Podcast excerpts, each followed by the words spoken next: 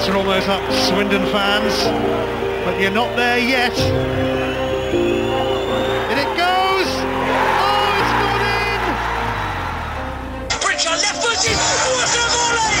It's the stuff of champions! It's the stuff of dreams! Andone races in on goal. Andone!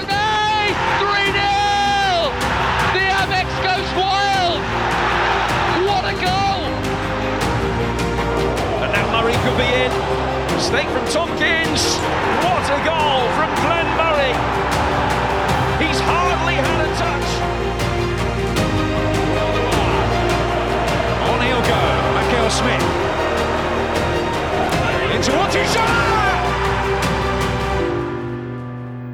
Hello and welcome to episode 87 of Together, a Brighton Hove Albion podcast. My name is Josh Goldsmith, and we will be looking back at the last kind of couple of days between the uh, Manchester City game and the Southampton game. Um, we had had a little bit of a break uh, compared to the thick and fast of it uh, over the last couple of weeks.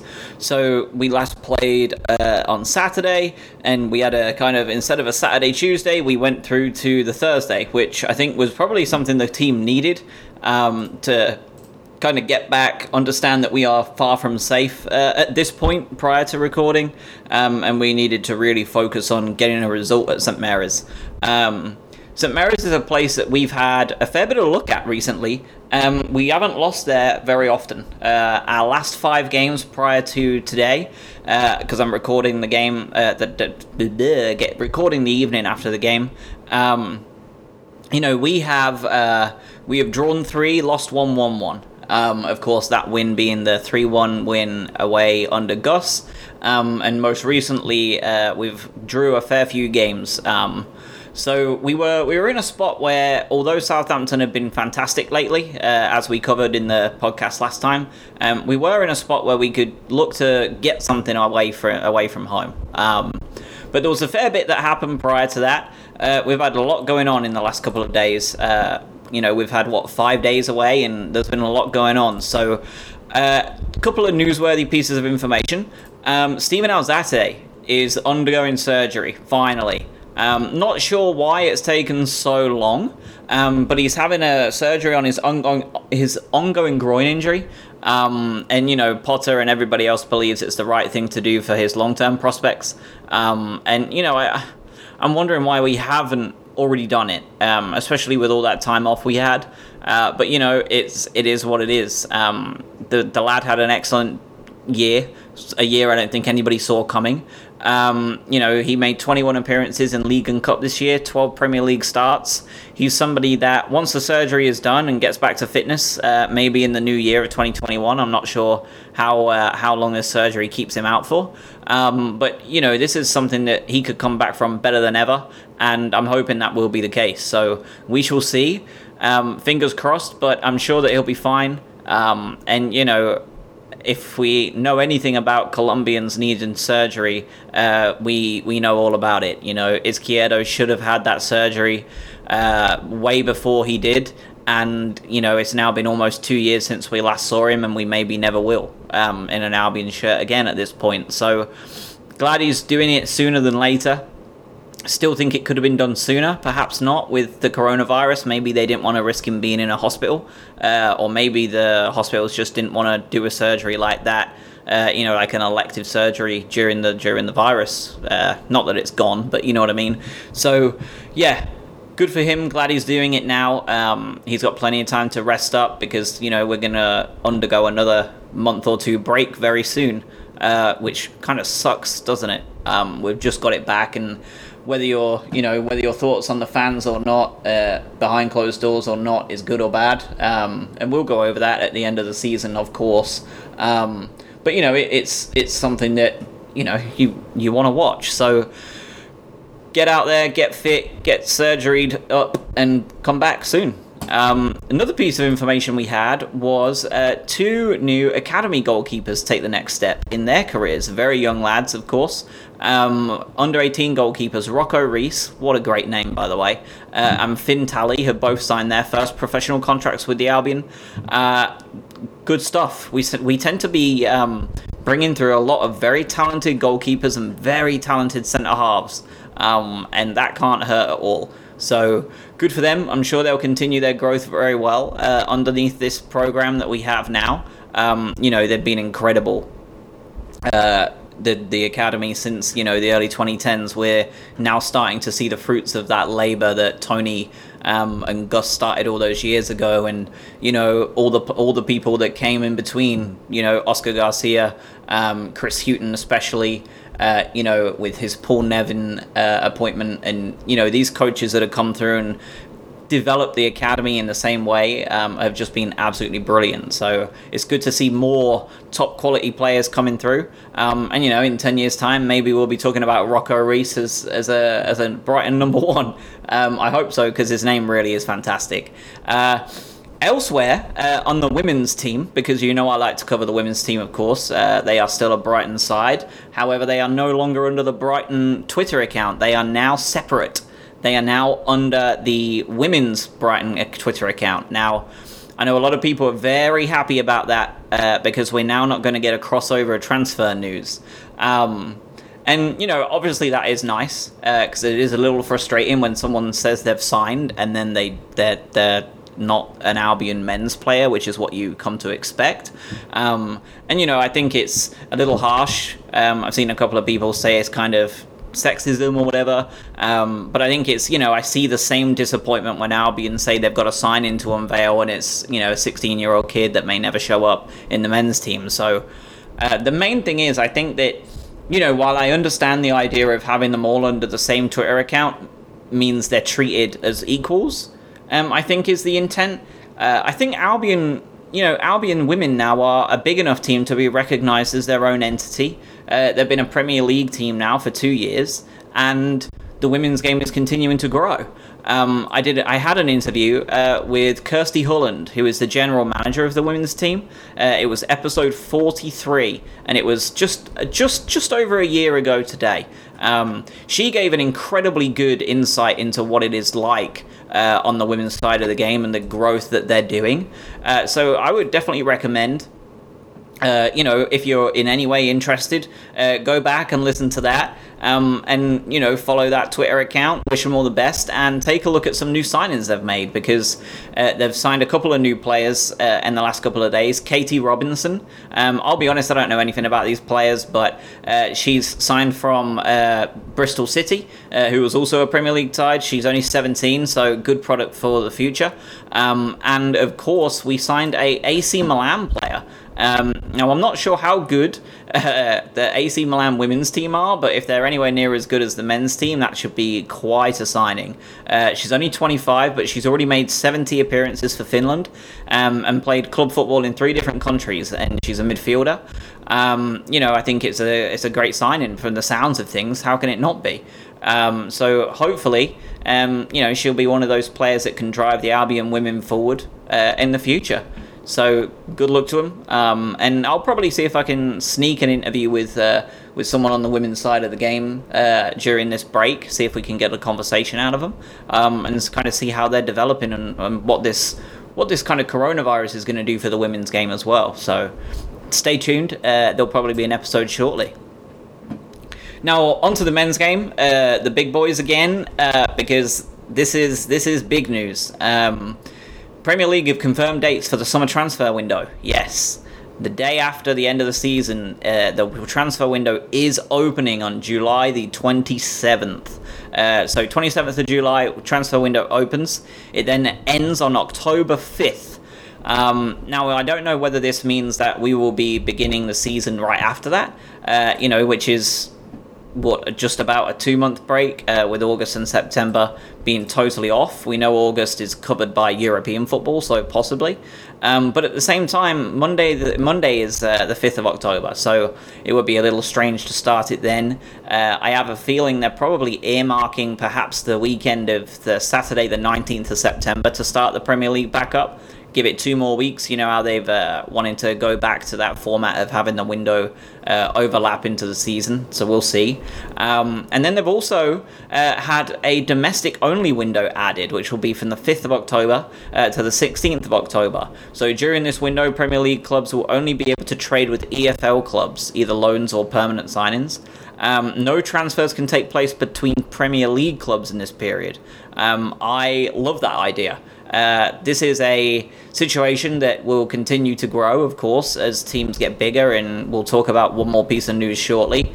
Um, but you know, I think I think that's great. I think there's a lot of youth prospects that you know now you will be able to have 11 days to decide after the window is done whether those players are going to play a part in the in the team, um, and you can then send them out on loan if if teams want them uh, for you know 11 in that 11 day period and they can go between you know up to January or the rest of the season. Um, I think it's great. I think it gives the EFL clubs a lot of window uh, to be able to kind of procure those youngsters. Um, and you know, from an Albion perspective, we've used it a lot with you know Matt Clarke, uh, Jayson Molumby, Ben White.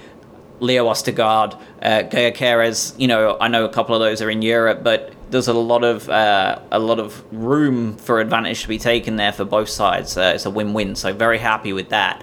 And the final piece of news, feel like we've had a lot of news in five days. Um, it has also been announced that we are now going to have five subs per game for the rest of the season, uh, or rather for next season.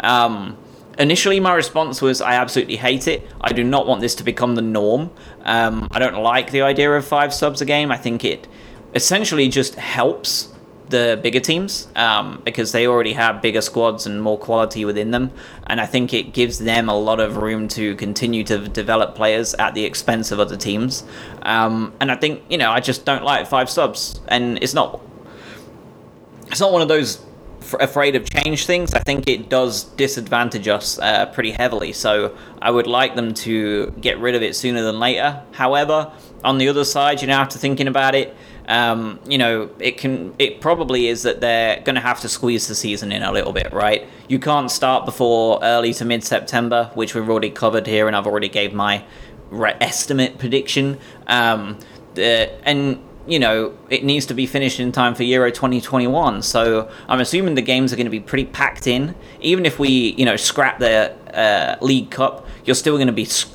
adding games in uh, a, a, more of more frequency of games, um, basically. And I think that they're doing that to allow uh, that that five subs to continue and keep people fit, um, especially when you have the Euros that summer, and then you have you know almost less than 12 months later, and you have the the World Cup rolling around. Um, which is going to take place in the winter, and it's essentially just going to be possible injury carnage. So I think it's probably the right decision on the face of it. Um, and that's it. That's all the news. We've spent 12 minutes covering five days of news. That is how wild it's been in the last five days. Um, we've had four months of pretty chill uh, football news, and we've just had an absolute shit ton in five days, which, you know, have ramifications for the Albion all over the shop. So, moving on, Southampton. Um, we went into this game, like I said, in a pretty good run of form uh, away from home against Saints, in the terms that we haven't been beaten very often uh, in the last 10 years, and we continued it today. A super important point.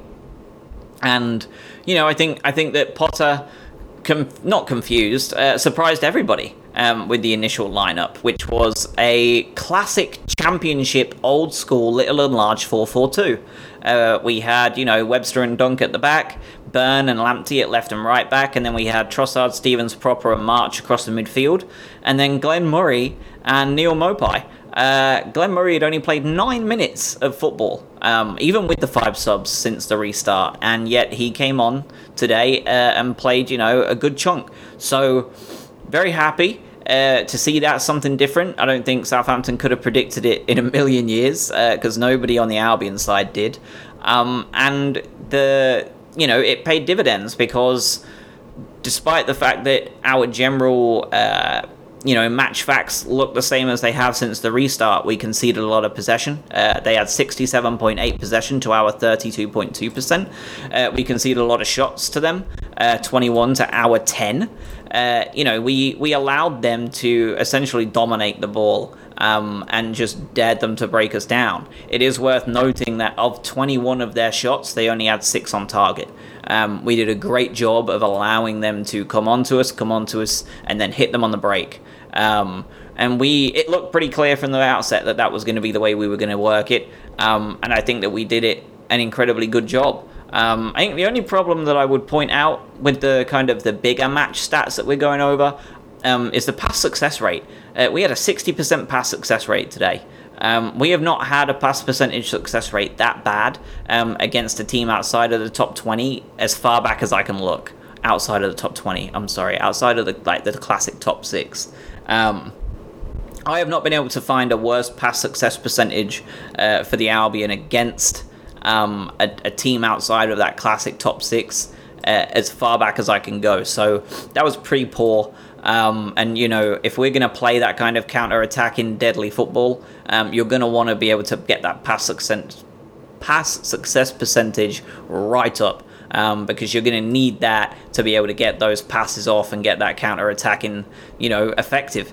Um, we were aerially dominant again. Dan Burn, Lewis Dunk, Webster, every single one of them were man mountains today. Uh, I thought we were absolutely brilliant. We won 58% of our aerial battles. Um, you know, I thought that we were imperious at the back, uh, especially in the air. You know, they I don't think they really troubled us once. Um, I thought they were totally neutered in that effect, um, and I thought that we were by far um, more comfortable than ever when they were whipping balls in at the top. Um, you know, we, we made a good set of tackles. We were we were pretty good on the tackle percentage. We had 19 successful tackles uh, out of 29 attempted. Um, so you know, a lot of our tackles were the right way, and not a great deal of fouls either. Uh, corners, though, we gave away a crap ton of them. Uh, eight corners to our two, and neither of our corners, uh, Solly March and Leandro Trossard, were on corners today with no Mooy or Gross. Neither of them were accurate. Neither of them came anywhere near the Albion goal, or rather the Saints goal. So, you know, work needs to be done on set pieces if we are a team that is looking to not possibly make the most of people like Pascal Gross next year.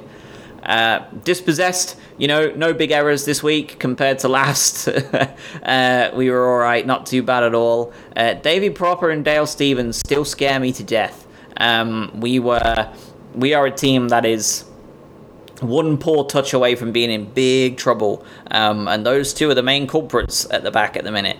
Uh, Davy Pröpper and Dale Stephens seem very slow on the uptake, so I would hope to see them you know, get their act together a little bit and sort themselves out because they uh, they need some work on that kind of holding the ball up. If they're going to hold the ball and play it out, those two need to uh, need to really sort themselves out and get better with it because I have my heart in my throat every time that they get a hold of the ball uh, facing goal and you know in that final third of ours uh, it's worrying because you never know when they're just going to give it away. Um, and dale stephens did that today and almost resulted in a goal. So we have to be very careful with that. Um, and you know if they would have scored that i'm sure it would have been labeled a pretty big error. So we got away with one um, and we kind of move on to the next and hope that either a we, we sign a midfielder that doesn't do that uh, we know that you know, we don't see the same kind of errors out of Bissouma very often, um, this year especially.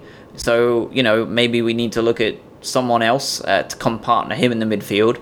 Um, but that would also then require a loss of Pröpper and Stephens, so we shall see. Um, but moving on, you know, to the to the kind of events of the game, uh, the goal was fantastic. Uh, it was the most championship goal you'll ever see.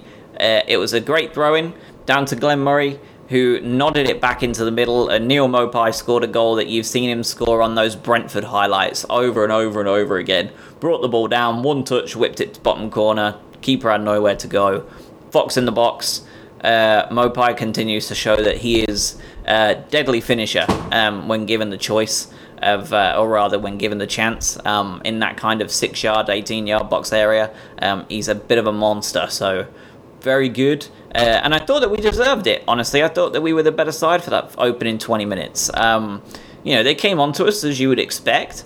uh, but I thought that we handled ourselves pretty well. Um, you know, we had seven shots in that first 20 minutes compared to their three. Um, two on target. We were all over the place. Four successful dribbles to their zero. Uh, nine aerials, one to their four. We were we were a team in the ascendancy, and we started very well indeed.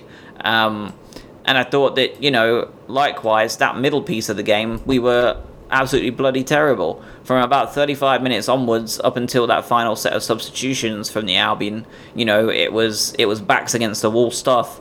Uh, 73% possession conceded, 13 shots against us to add to. Um, we were a team that were essentially on the back foot from the minute we conceded the goal. We scored the goal. Um, I thought we were well well worth a point though. Um, you know, the goal that did come was always going to. Uh, it felt like Danny Ings was destined to score today, unfortunately. Um, but I do have to commend uh, Potter for the substitutions. You know, just two minutes after the goal, uh, he made a two-player substitution, Lamptey and Pröpper off, uh, and Bissouma and Montoya on, and it did help immediately uh, add a bit more bite in that midfield and a little bit more experience on that right hand side. Um, and then, you know, 10 minutes later, after he saw how things were going and no more subs had been made, he then went ahead uh, and got Mac Allister and Gross on for Solly March and Trossard. Again, two attacking substitutions. These are two uh, kind of central attacking midfielders that came on. Um, and at this point, at the end of the game, we were almost back to that 4 2 2 2 2 that we've been seeing for, for a while now, um, with that kind of back midfield two with Bissouma and Stephens, uh, and then Gross and Mac Allister, and then uh, Maupay and um, Mooy was kind of up and about there. So I thought it was very good. Uh, you know, I think that Potter is doing a good job. Um, and he he is continuing to surprise people. Um, so fair play to him. Players, uh, I thought, you know, there was a couple of standouts today. Mainly that entire back line I thought was just fantastic. Um, Lewis Dunk was imperious at the back. Uh, seven aerial battles won, more than anybody else by a million miles. Um, I thought he was bloody excellent. Dan Burn, also excellent. Two key passes from Dan Burn, more than anybody else in the team, won two key passes. Fantastic. He also won seven aerial battles today. Adam Webster, fantastic player. Best pass accuracy in the entire team. Uh, that played the full 90. The only people above him were people who were subbed off, and that was Lamptey and Davy Pröpper. You know, I thought that every single one of those backline players were fabulous today. Uh, I thought that they did their job very well indeed, um, and I thought that they certainly weren't afraid to, you know, get in there and defend hard. Um, up front, I thought that we were very promising. Actually, I think it. You know, I feel that it's almost a no-brainer, right? We already we already knew that we needed to replace Glenn Murray next year, but if you can't see it now, like my goodness, the the two up top with Maupay just suited him down to the ground to have a player to play off. Um, Maupay and Murray both came away with three shots. Uh, Maupay scored, of course. They both had a key pass each. Glenn Murray walked away with an assist, um, and Trossard behind them had a great day as well. He enjoyed himself. Um, you know, he had more touches than usual. Um, he had two shots, one on target. He had a key pass as well. His pass accuracy was excellent. Um, I thought that you know, I thought that they did a great job, and there wasn't a great deal that you can turn around and be disappointed by. Um, I thought he was excellent. Um, in terms of Webster, you know, three ta- three tackles, uh, which is joint most. Um, two interceptions, second place, three clearances, joint first. Uh, I thought he was fabulous today. Um, he's had a lot of, he's had a tough season, honestly, hasn't he? You know, he's had some times where he's looked woefully uh, incapable of defending against some of these bigger teams or even smaller ones. Um, and he's been prone to making some horrible errors. Uh, but I thought today he was fantastic. Um, and he seems to be growing into this team very, very well indeed. And you know, he's only 25 years old. Um, him and Donk, if we can keep Donk, of course, uh, is going to be a heck of a partnership. And that isn't even including Ben White when he comes back from Leeds. Players that disappointed me today. Uh, Tariq Lamptey, you know, he's only 19. He's had a hell of a season, right, or rather, you know, restart. Um, so there's not a great deal to complain about long term, but I thought he was poor today. Uh, I thought he looked just a little bit out of sorts. Um, very unusual for him. Uh, everyone's allowed an off day, especially at that age, and you know this new to the Premier League still. Um, but he was he was a little bit disappointing today. Uh, he you know he lost his man a couple of times. Um, he was responsible for losing his man for that goal, uh, and I think it's you know it's a learning curve for him, learning experience, I'm sure, and it will be you know a good a good learning experience for him to continue growing himself. Uh, and this restart has probably been one of the best things to ever happen to him uh, out of all of the players on there. I also thought David Pröpper was a bit crap today. Um, you know, David Pröpper is 28 years old now, and nobody seems to know what his best position is in the midfield still. Um, Hughton don't know, doesn't know, didn't know. The Netherlands don't know, and now Potter doesn't know. Um, is he an out and out central midfielder? Is he a central attacking midfielder? Is he a central defensive midfielder? Um, nobody seems to know, and it shows because there are days when he is a defensive powerhouse uh, and plays that holding role better than Dale Stephens ever did, and then there are days when he is threading passes so filthy uh, through the defenses that you wonder why he isn't played higher up the pitch more often. Um, but I thought he was you know, I think he has been a little bit poor of late. Um, you know, he's been right up there in the last two games with being dispossessed and poor touches on the ball.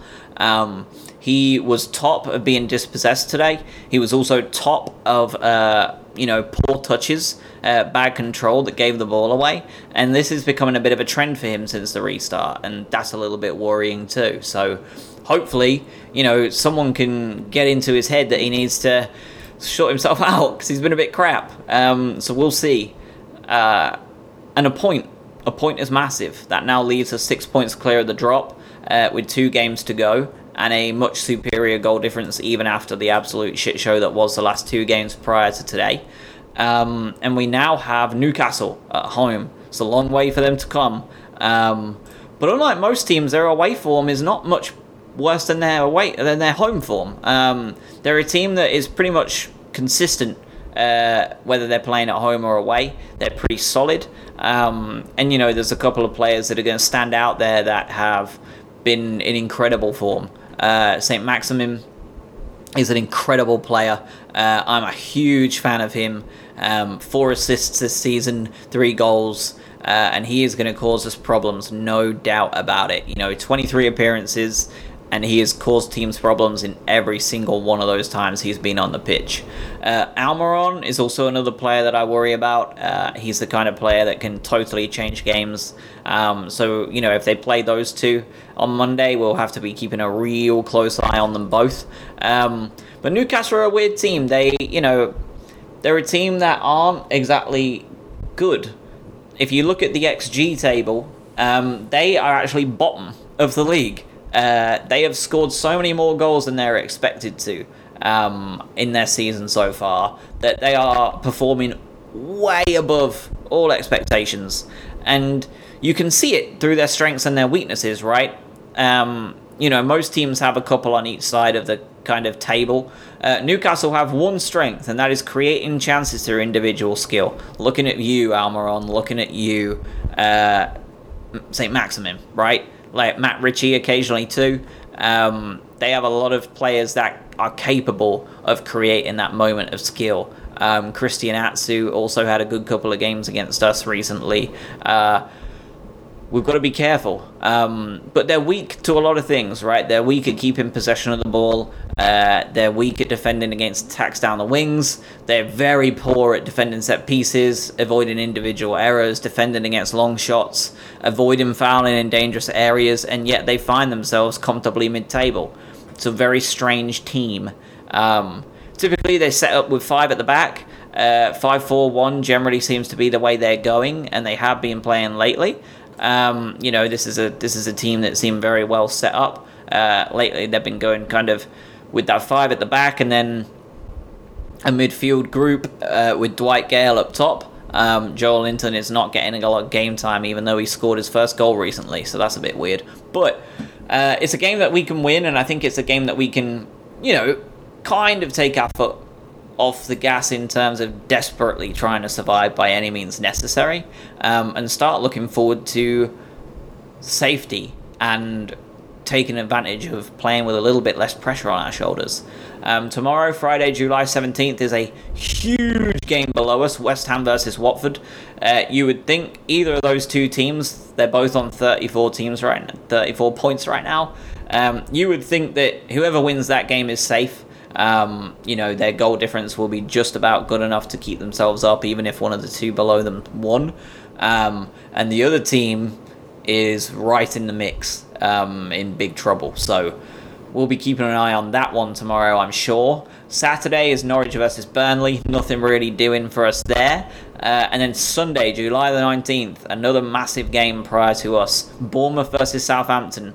Southampton uh, can relegate Bournemouth on on Sunday, so we shall see. Uh, you know, depending on results tomorrow, uh, Southampton is very capable of, of putting them away.